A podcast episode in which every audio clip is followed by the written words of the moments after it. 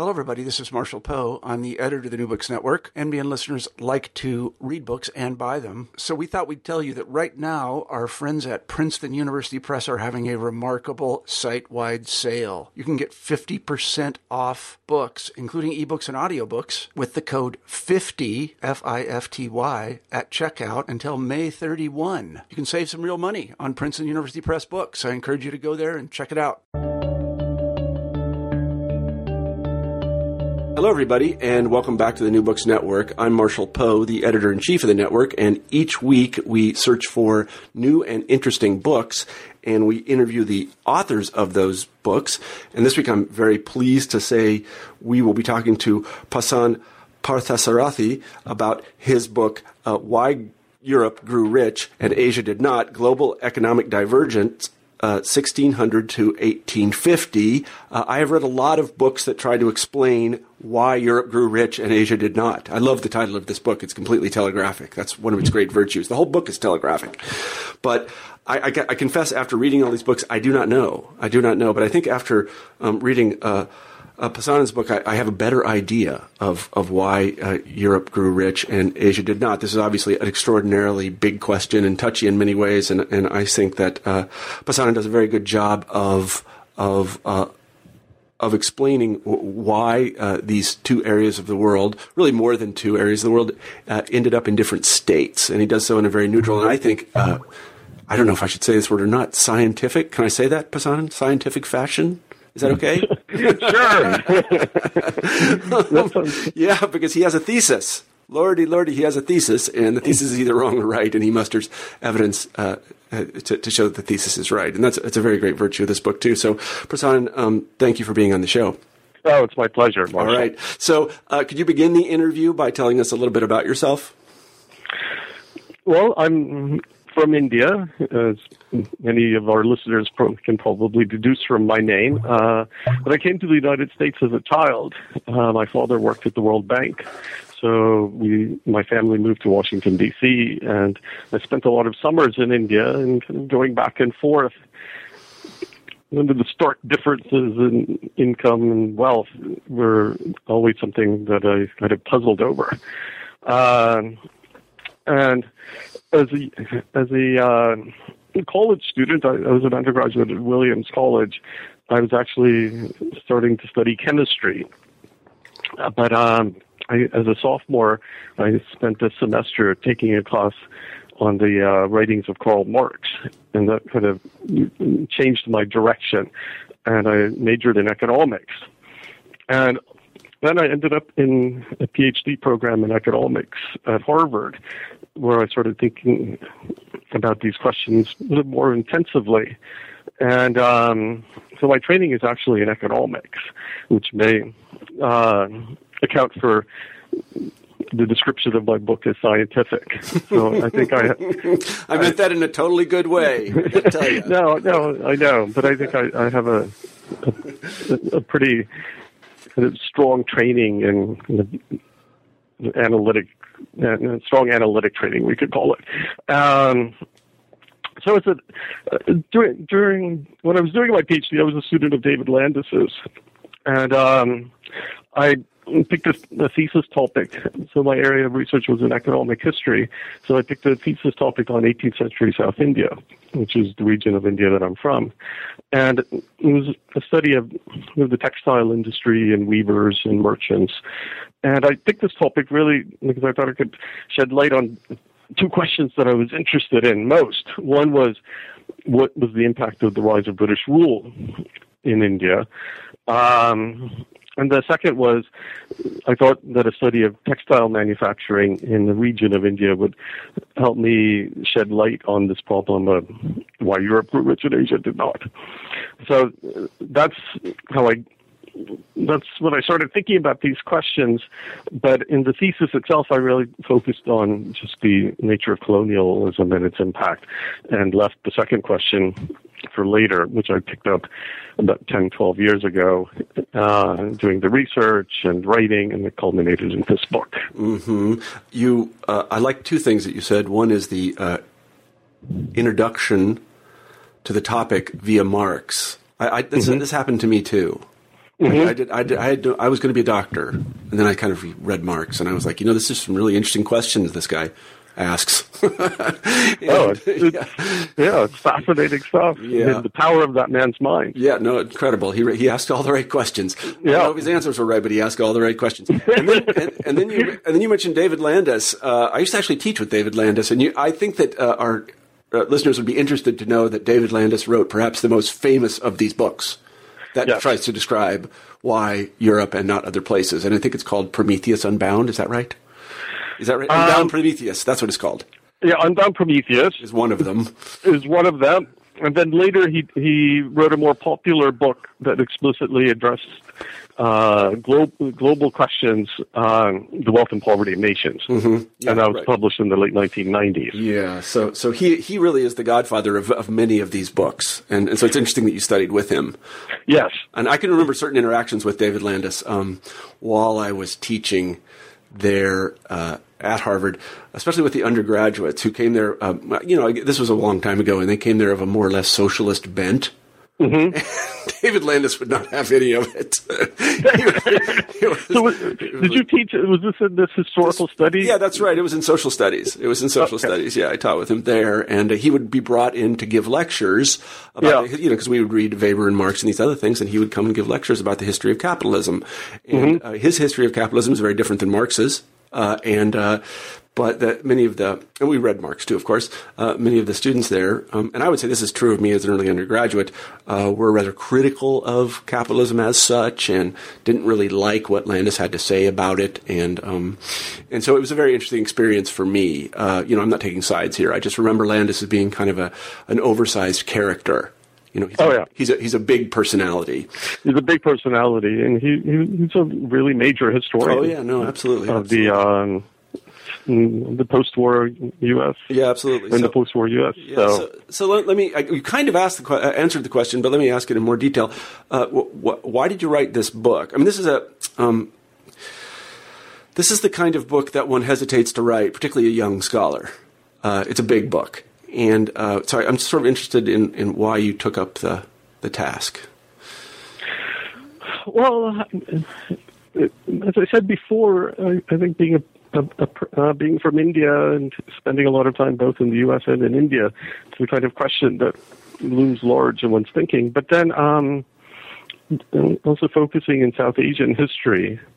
Um, and since the late 70s, uh, there's been a growing body of research on 17th and 18th century South Asia that that has been drawing parallels in the nature of political, economic uh, development between different regions in South Asia and those that seem thought to be exceptional in Europe. Mm-hmm. Um, so things like growing commercial activity, growing money use, um, ra- the emergence of rationality that was associated with um, greater sophistication of, of commercial activity, um, kind of state centralization, proto bureaucratization, a number of things that were seen as uniquely European, while India was kind of caught in either kind of Oriental despotism or a kind of static situation or chaotic decline.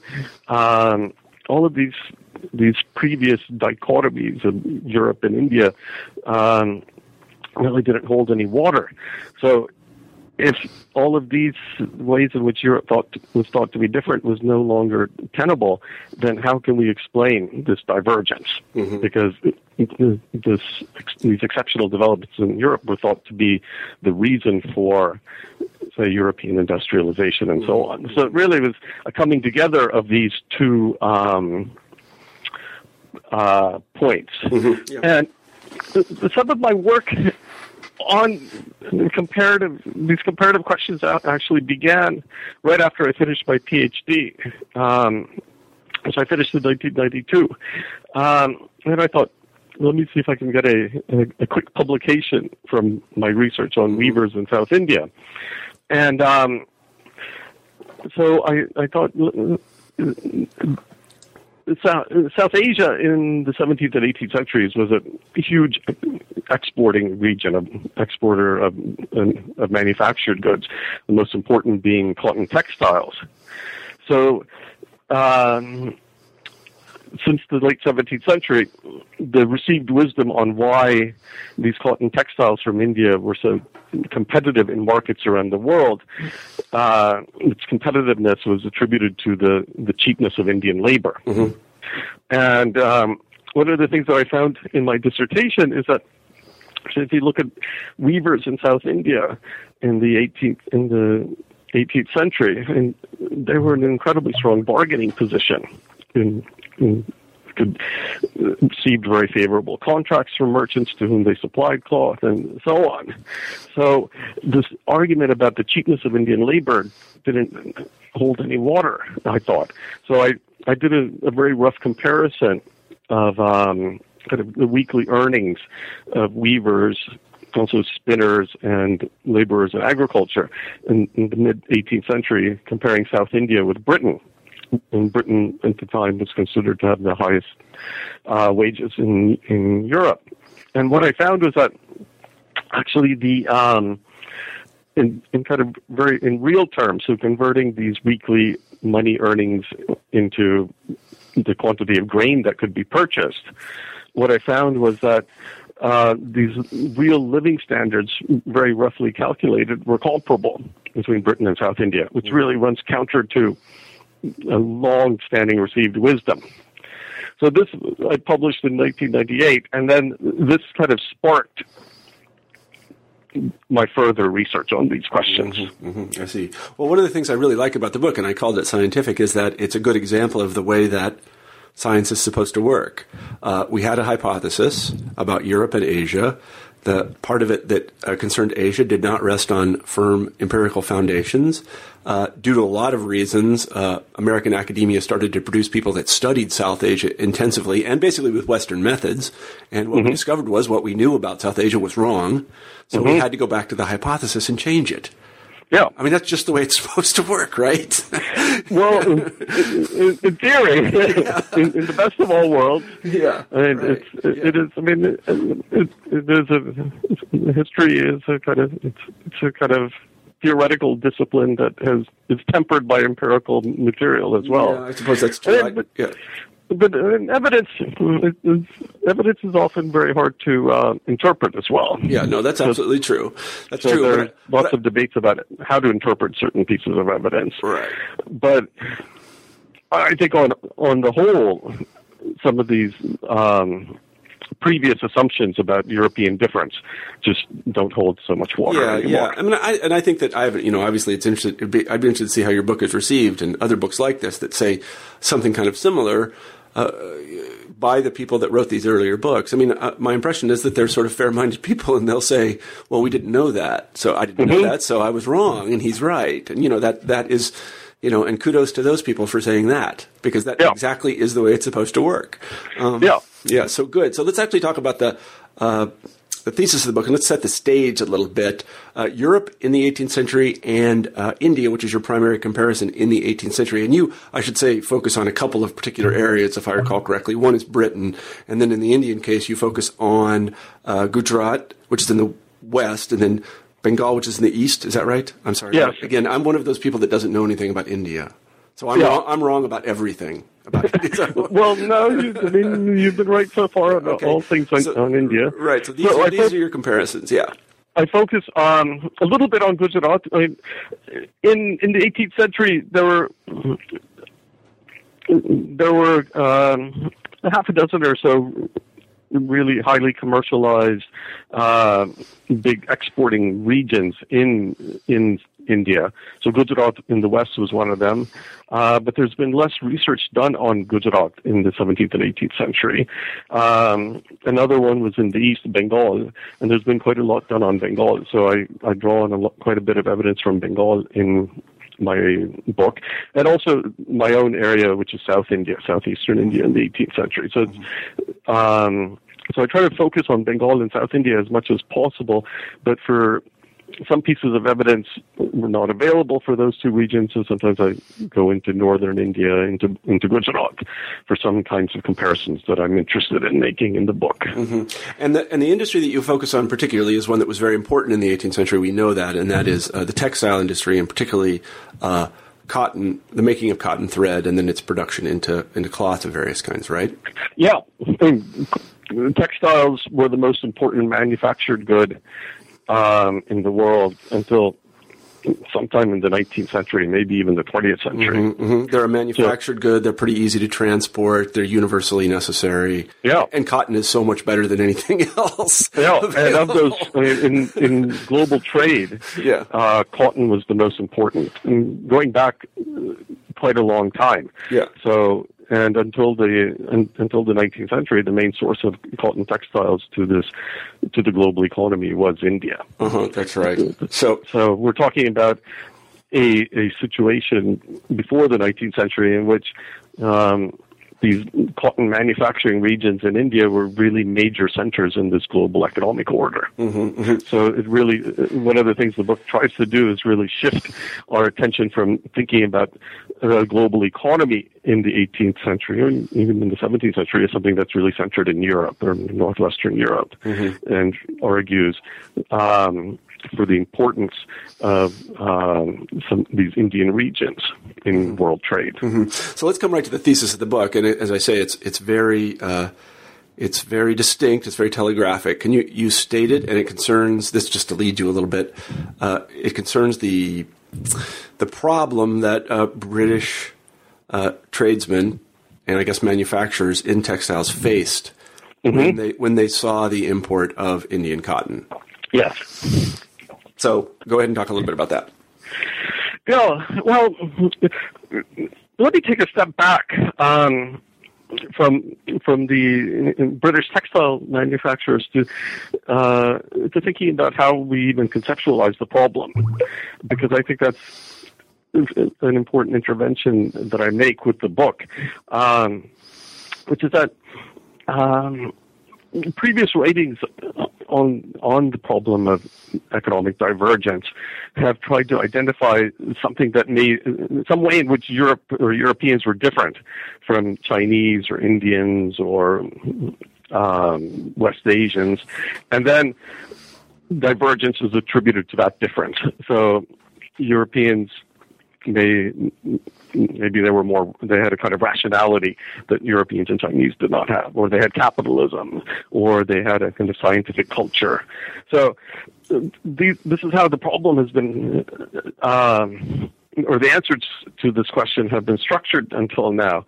And what I argue is that this is an anachronistic way to structure the problem because it it's we can only structure the problem after the fact once we already know the outcome. But no one in the 17th and 18th centuries was operating or making choices with this outcome in mind. Mm-hmm. So I argue that to not be anachronistic, we need to, to, so to really kind of situate ourselves in the 17th and 18th century world. Um, we need to first see that the, the, the paths of economic change were plural or multiple, that there were many paths that could be taken. And I argue that we need to see these different paths that were taken across Europe and Asia as really responses to whatever social, political, economic pressures were being felt in those different regions. And if these pressures were systematically different, then it's not surprising that different paths of economic development emerged across this great area of Europe and Asia. Mm-hmm. Um, so, what the book argues is that um, Europe was subject to two pressures that were not found in uh, any region of India in the 18th century. And the first of these was uh, pressure from global competitive pressures from Indian uh, textile manufacturers. As I said uh, a few minutes ago, these regions in India really dominated the, the global trade in cotton textiles, the most important manufactured good. Um, one sign of this of this dominance, besides the fact that so many regions of the world, from Japan, Southeast Asia, the Ottoman Empire, East Africa, West Africa, Europe, and the Americas, all of these regions, now growing evidence is showing we're consuming larger and larger quantities of Indian cotton goods or and if cotton, Indian cotton goods were not available, locally made cotton goods. So cotton underwent a kind of consumption revolution in the in in the 17th and 18th centuries, um, and another sign of India's dominance in this world economy or importance in this world economy is that um, I estimate in, in the book that about a quarter of the silver that was being was, was infused into the global economy between 1600 and 1800. Much of this from the Americas, but also some from Japan. Uh, that about a quarter of the silver ended up in India, mm-hmm. which was then was coined and it fueled this great commercial revolution.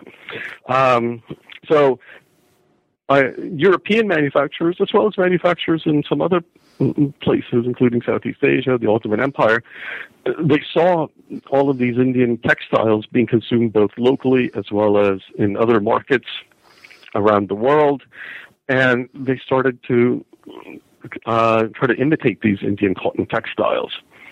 Um, and what the, what I argue in the book is that mechanization of spinning in the late 18th century, which is one of the key breakthroughs in textile manufacturing, um, and closely one of the central elements of the British Industrial Revolution really emerged out of an attempt to manufacture cotton cloth that could both meet kind of the specifications set by Indian textile manufacturers, the kind of quality cloth that they could manufacture, um, and th- that could compete with Indian goods in markets around the world.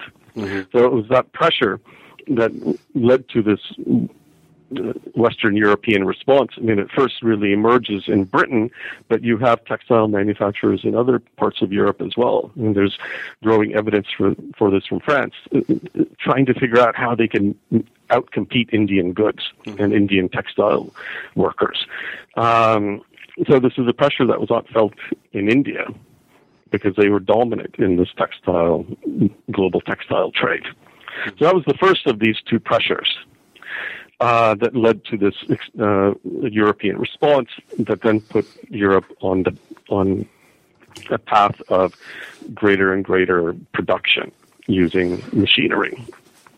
Um, the second pressure that the book takes up, cotton is extremely important in my mind, I mean, but the the the mechanization of spinning and then some subsequent innovations in textile manufacturing. I, mean, I, I think it, in global terms, it, it's a very important part of this divergence between Europe and Asia because the center of the world's textile manufacturing from the late 18th century start, shifted out of South Asia or India into Western Europe. Mm-hmm. So from the early 19th century, Britain really becomes the major supplier to the world of cotton textiles. Mm-hmm. So this is a dramatic transformation of global economic relations, a, a, a, a different path of development. But that alone, um, I argue in the book, would have produced a rather Mean, an important economic transformation in Europe, but cannot explain fully some of the developments before the mid 19th century.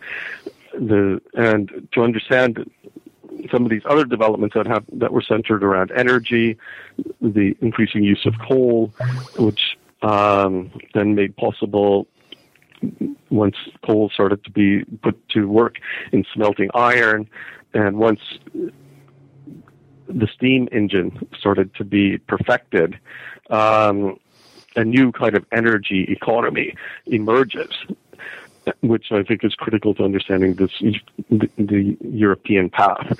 And that I argue, using my framework of differential pressures, um, what you have in, in especially in Britain very early is tremendous shortages of wood. Which lead to experimentation with coal that lasts for several hundred years, culminating in the 18th century with important technological breakthroughs. But if you look at the advanced regions of India, it's Bengal or South India or even the heartland of northern India, the heartland of the Mughal Empire in the 17th century, what you find is abundant forested areas. Mm-hmm. So there isn't the same kind of ecological pressure that in Britain gives rise to the search for new kinds of sub- energy substitutes that produces this tremendous coal revolution. In India, you have abundant forested areas well into the 19th and even 20th century. Mm-hmm. So the context is really different. But in Britain, with this experimentation in coal, which begins in the medieval period, uh, it slowly accelerates. Um, and by the 18th century, it's the, the, increasing use of coal is closely linked to advances in the steam engine because uh, of the poor efficiency of steam engines. The one place where can, they can be used very effectively is at mine heads, where you have plentiful, and especially coal mines, where you have plentiful supplies of coal. And so the development of the steam engine is closely linked to coal, the exploitation of coal, and then coal is um, used for the smelting of iron. So iron prices suddenly plummet.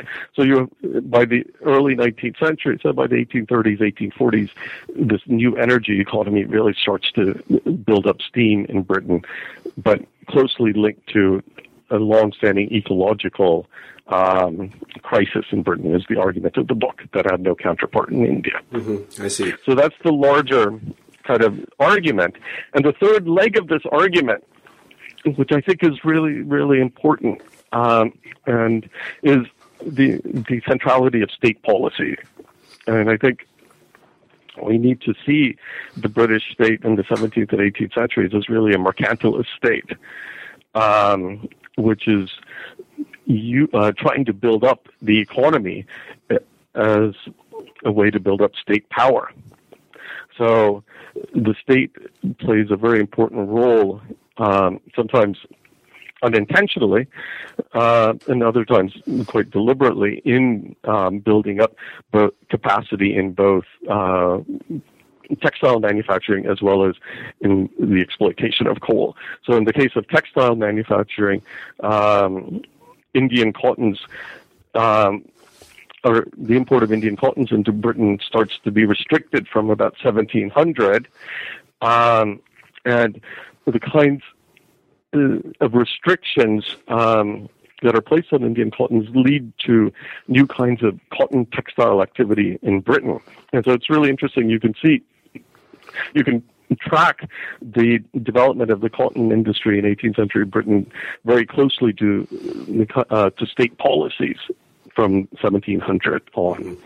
Um, so British textile manufacturers are give, have a, a protected market in which they really experiment with cotton manufacturing and trying to supply this growing local demand for cotton goods. And it takes 70 odd years to really finally be able to outcompete India. So this is not a, a, a this is not an immediate process. So an economic change is often a very slow and long term process. And with coal, I argue in the book that the British state was extremely interested in in uh, encouraging and protecting coal, um, which it, it, did in a number of ways. Coal was really important for maintaining the peace of London the the coal trade from Newcastle. So the British state played an important role in protecting and preserving that trade. The British state uh, helped or to encourage the replacement of charcoal with coal by placing really high tariffs on imports of iron in the 18th century, tariffs that grew, grew steadily over the course of the 18th century. So we're really trying to encourage local iron manufacturing for military purposes. Um, and to reduce dependence on Swedish and Russian iron, for example. Mm-hmm. Mm-hmm. So I think economic history, for the most part, uh, um, is Smithian in its focus, we could say, inspired by the work of Adam Smith, and really wants to privilege the market. But I think this, the importance of the state needs to really be brought back in mm-hmm. to understand economic change. Mm-hmm. Certainly, certainly. So this seems to be, and to put it kind of simply, this seems to be a case, a kind of classical case in the economic sense of market entry. That is, there were British entrepreneurs or textile manufacturers who saw an opportunity to outcompete uh, really people who were their brethren because the British were importing these Indian textiles, and through innovations of various sorts, they found a way to provide the same good uh, at a lower price, and as you say, with the help of the state and tariffs and things like this. Is that a correct characterization, or is that is that anachronistic? I think I, no, I, I think that is a correct characterization. And I, one of the things that the book argues is that the state is really important, but that doesn't mean that uh, that entrepreneurial activity is not important. And if you look at in Britain in the 18th century, and the ingenuity of entrepreneurs and, manufacturers and coal miners is, is really extraordinary. Mm-hmm. So, but it, I think one needs to see this the state as providing a very important context mm-hmm. for this entrepreneurial activity to flourish. Certainly, certainly. So let, us actually talk a little bit about the three legs of this argument. I'm going to talk about the first one, uh, and, that, and, that, has to do with um, weaving technologies, really. Um, uh, innovation is expensive. it's really hard to buy. I think there are a lot of people in Silicon Valley trying to buy it right now. It's not. Yeah. I don't think you can just buy it. Uh, so, so I see these um, these British textile manufacturers, and there they are confronted with these Indian textiles that are very high quality, and people seem to love them. And they say, "Well, we have to do better than this." Why didn't they just do what the Indians did? I mean, how did the Indians produce it, and why didn't the British just say, "Well, you know, we have people over there, we have factors, and so we'll just kind of copy the way that they do it, and then we'll produce the same thing." Well, they did do that um, in, for certain things, and uh, they tried to get a lot of information about how Indians um, dyed cotton cloth, for example, and how they a, a lot of this cotton cloth um, was either uh, printed with designs or painted. That was one of the things that made them so appealing. And uh, there were attempts to understand the processes by which Indians um, made these colors fast on the cloth. It's so it's so funny. I have to interrupt because I was just dropping my daughter off at her day or at her her, her school, and uh-huh. they have a whole set of these sort of printed cotton cloths. They're just completely iconic, and everybody recognizes them as Indian even today. I'm sure yeah. they're made in China, but but they are. Yeah, but they so are, everybody it's, recognizes these. Things, yeah, and know, printed cotton, I mean, which is so common today. I mean, I'm sitting here wearing a printed cotton shirt. It's yeah, not Indian, right, but it's it's it has its origins in this Indian trade in the 17th century, very starting in the 17th very attractive century. Stuff, very attractive. So, uh, so you said they, they they did actually ape these techniques, but why not the whole production process? I guess is what I mean. I mean, why didn't they just say, you know, in the way that Ch- I guess Chinese manufacturers do, um, and I know Russian manufacturers did. Just let's borrow the whole factory. We'll bring it over here and we'll just produce it here. You know, the main problem that they face, I mean, they did at, at certain points start to bring Indian weavers to Britain. There were experiments in France bringing over Indian weavers, and they didn't really go anywhere. Um, the, the major problem in the 18th century that these European textile manufacturers faced was really spinning yarn that was strong enough to be stretched on the loom as the warp. Hmm. So those were the, mm-hmm. um, and they they did try to figure out. They they made inquiries about how Indians spun the yarn and so on, but it it never really went anywhere. And I'm not. I can't answer this question mm-hmm. and, uh, and why it is that this, um, European spinners found it so difficult to, to spin this cotton uh, strong enough to be to be used in the loom. Mm-hmm. Um, but there there were lots of inquiries. I mean, so studies and uh, of what Indian how Indians did it, but it, it, it couldn't be it wasn't able to, to be translated into the European context. Mm-hmm. And this is a particularly unusual thing. I remember in the nineteen does anybody remember the 1980s anymore when Japan was going to dominate the world? Do you remember? Yeah, that? yeah. Yeah, remember that? um, yeah, now it's China's going to dominate the world. I don't. We're very bad yeah, at yeah. picking the country of the future. It's very yeah, and I mean, I remember with the Japan stuff, there was all this talk about oh, just-in-time manufacturing. Yeah, right. We're going to do it just like they do it. yeah, it, I, I don't know. I mean, I think I don't think that it's it's you can't. It's not so easy just to kind of take something from one place and just pop it down somewhere no, else. No, no, I mean, it's, it's, quite difficult. Yeah, I think the whole history of the Soviet Union demonstrates that. Uh, yeah. and I say that as a Russian historian. So, um, so anyway, they couldn't, they could not uh, reproduce the way in which uh, these cotton textiles were produced in India. So then you say they sought alternatives. And mm-hmm. but, the, but, the, alternatives they sought are kind of unusual. Mechanical production of these things. Where did they get the idea to produce mechanical looms? Well, it, it starts really with spinning. Yeah. Um, and it, it, it's it was really the application of um, kind of roller processes. So if you have a roller turning, that somehow if we can apply um, pressure, we can draw out a yarn. Yeah. So, uh, and some of this this roller technology was was even applied to cloth printing in the 18th century. And you can see also the application of techniques used in spinning wool yarn mm-hmm. into cotton in the in Britain in the 18th century. So things like the, using uh, cards so kind of rough brushes yeah. to um, put the fibers, wool fibers, parallel to prepare them for spinning, starts to be applied to cotton spinning or to prepare cotton, raw cotton for spinning, which is something that's not done in India at all. Mm-hmm. So it's a kind of use uses of different kinds of techniques that were in existence in Britain and applying them to the task of cotton. Mm-hmm. So here we have kind of a, a classic example of uh, technology transfer and tinkering.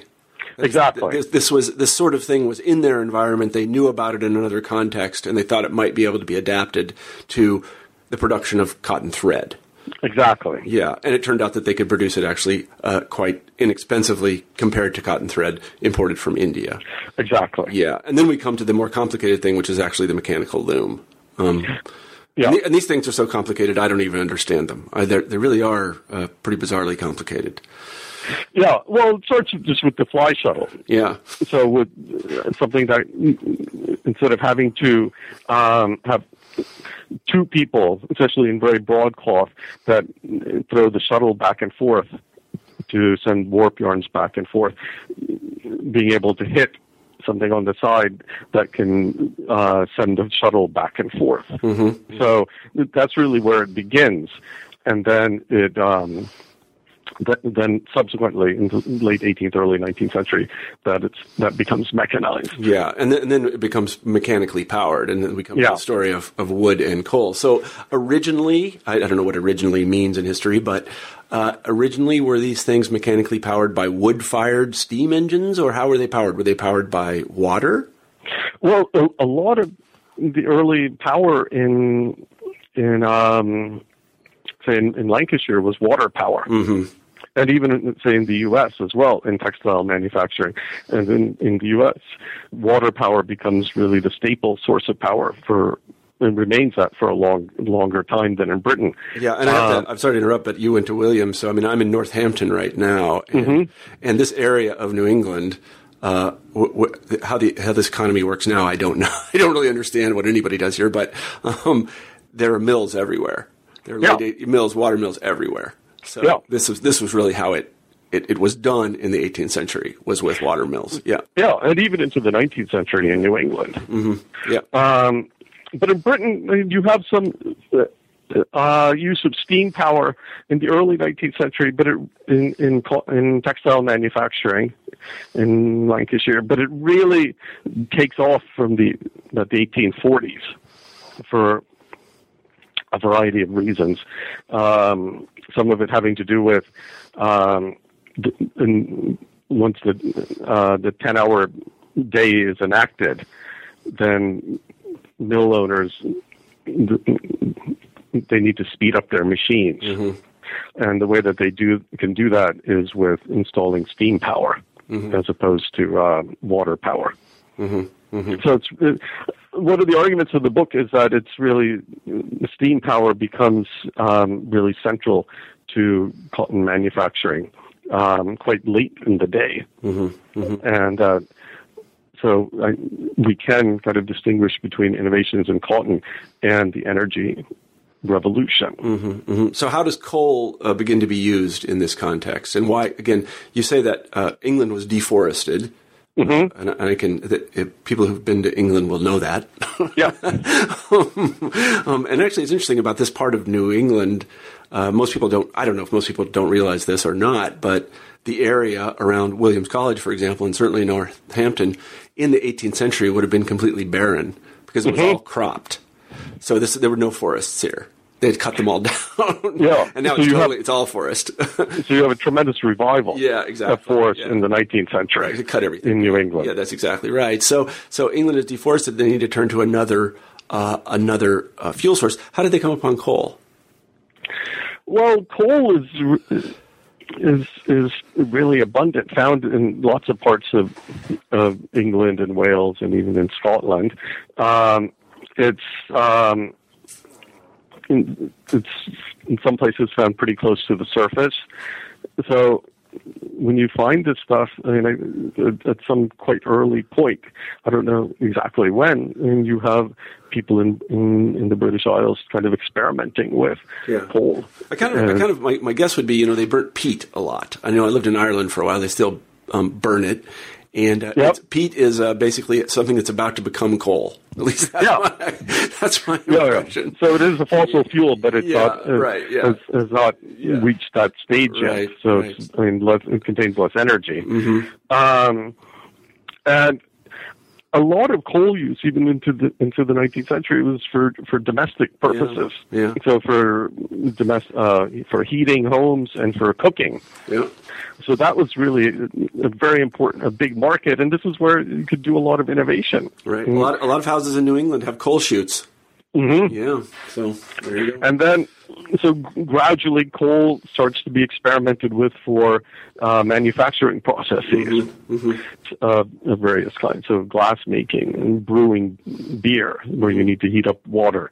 So it's just it was a, a, long process of kind of trial and error. Mm-hmm. And a lot of this knowledge was really um, held in the hands of hands and minds of the people who worked with the coal. Mm-hmm. I mean, one of the interesting things in, in that the, about 18th century Europe is that in Britain itself, which is where in Europe you had the most knowledge of coal, um, there were very few works written about coal. Whereas in Germany, where there's much less knowledge about coal. You have a, many more publications about coal. So, and this is a sign that the Germans are trying to understand how to use this coal and trying to propagate this knowledge. Whereas in Britain, it's kind of developed organically through the coal workers themselves. Mm-hmm, mm-hmm. And then I, the the once these techniques spread in the textile industry, and once coal fired steam engines in this case, or cold fired, uh, basically something like coal fired production. Um, that that would include things like um, heating up water and things like this uh, for the production of beer. Let's say. Um, once that is initiated, then other entrepreneurs in the English context begin to see that it, it is a very economical way to do things, and they uh, basically adopt these technologies. Is that the argument?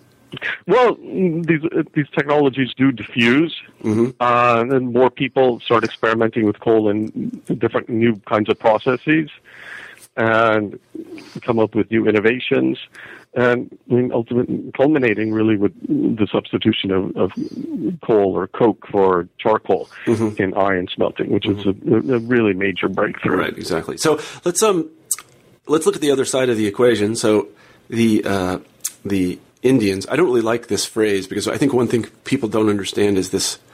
When we talk about a place like Gujarat or a place like Bengal, th- these are enormous places. Mm-hmm. They're just enormous. They're not, and so it's it's uh, it would be like talking about Europe and then one part of it England. India, yeah. one part of it Gujarat. It's it's really mm-hmm. a big place. So uh, they were really the first to understand how to produce these textiles uh, efficiently enough to export them into the British market. And the British sort of cooked their own goose in that way because they started this export industry. Um, again, entrepreneurship. Uh, so did, did the Indian manufacturers of these things obviously they sensed that their um, their export industry was collapsing? Did they did they why didn't they attempt to borrow what the English had used in order to make their goods yet more inexpensive and then re-export them? Yeah. Well, I mean, they do start doing it from the 1850s and in Bombay, uh, which is one of the, the, the big centers of cotton manufacturing in uh, the new mill framework. Bombay uh, begins in the 1850s. Um, but earlier than that, before that, um, I, it's a kind of it's a, it's a slow process of change, and it's not something that happens all of a sudden. And you have, I mean, you had multiple markets that were uh, the Indian manufacturers and merchants were trading and sending goods. Um, so I think as sort of some of these markets in the Atlantic world started to evaporate, then Indian manufacturers started sending to some other markets, in, in East Africa or the Middle East. As Middle East markets begin to evaporate, and you still have the vast domestic market. And I think so. It, it wasn't a kind of a sudden a sudden process of the elimination of these markets, and so it, it took place over several decades. Uh, I think the other important piece of it is that one of the things that the book argues is that one of the sources of, of, of important sources of dynamism in the 18th century uh, South Asian context is is, re- is really the state, mm-hmm. and um, in 18th century South Asia, you have a lot of regional state building going on. So you have quite a bit of innovation in things like armaments manufacturing and metallurgy. And and states also beginning to realize that they need to try to build up local manufacturing capacity in order to uh, expand their revenue base and be able to compete politically and militarily. And I think the, the elimination of the state or the Indian state system, we could say, um, and the establishment of British colonial rule. I mean, the British colonial state was not interested in Indians, kind of Indian manufacturers forging a response to this new global condition. Mm-hmm. Mm-hmm. Uh, in fact, in, in, they were explicitly trying to like uh, expand markets for Indian for British made goods in India itself. Mm-hmm. So I think it's it's the it's the gradualness of the shift combined with this uh, new political context. Mm-hmm. Because I think, I mean, you, to really respond to a lot of seismic shifts in the global economy, I think you need to have um, the, the state has to play an important role, and you see the state in places like France and Belgium really playing a very important role in trying to respond to this new kind of manufacturing. Um, and industrial capacity that emerges in Britain. Mm-hmm, mm-hmm. Well, I mean, I, I, we've we're running out of time, but there are a couple of questions I want to uh, I want to ask you, uh, and it's really about things that you haven't said mm-hmm. that are often said in this context. And you kind of touched on one of them, and that is there. There's some people that would argue that imperialism had a lot to do with the fa- like failure. Is that the right word? I don't know. Uh, the failure of these other areas, non-European areas of the world, to respond industrially to the European threat. But you, in your book, that doesn't really play a very great role. Well, it it does at the end. I think I think imperialism is a very important uh, dimension, um, especially in, in, the Indian case, um, where in the 18th century you have a, a, a really sophisticated uh, economic order and a sophisticated knowledge order is what I argue in the book, mm. um, in terms of artisanal skill and knowledge and so on. And this really gets um, slowly it gets uh, dismantled in the 19th century mm-hmm. as India opened up as a market for British exports.